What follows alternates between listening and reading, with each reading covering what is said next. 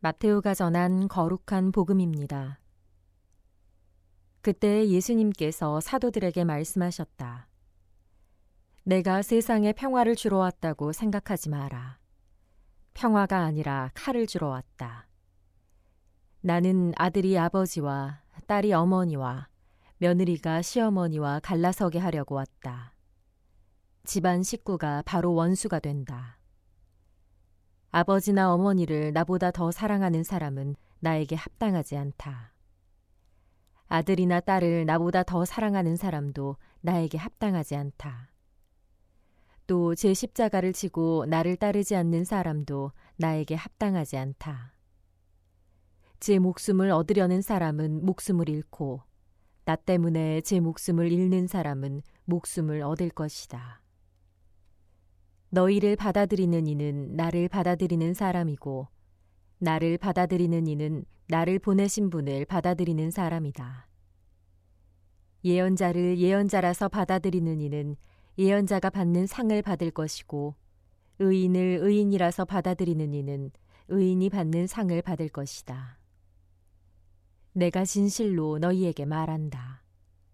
이 작은 이들 가운데 한 사람에게 그가 제자라서 시원한 물 한 잔이라도 마시게 하는 이는 자기가 받을 상을 결코 잃지 않을 것이다.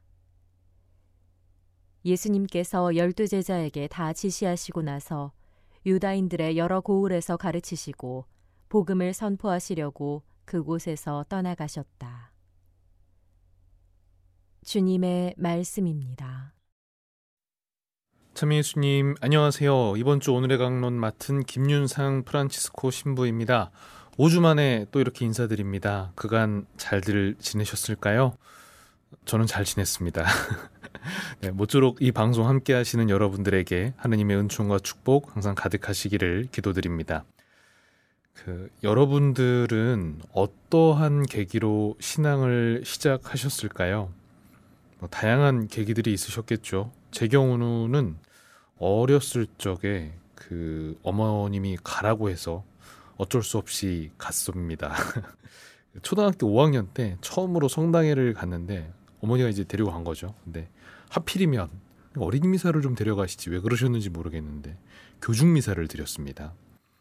뭐 아무것도 모르는 초등학생이 그 교중 미사에 들어가 앉아 있으니 야 이게 뭔 소리인지 하나도 모르겠는데 다들 엄숙하게 한 시간이나 앉아 있는 그 상황이 너무 답답해서 제가 10분 만에 엄마한테 도무지 안 되겠다고 말하고 도망갔던 기억이 납니다.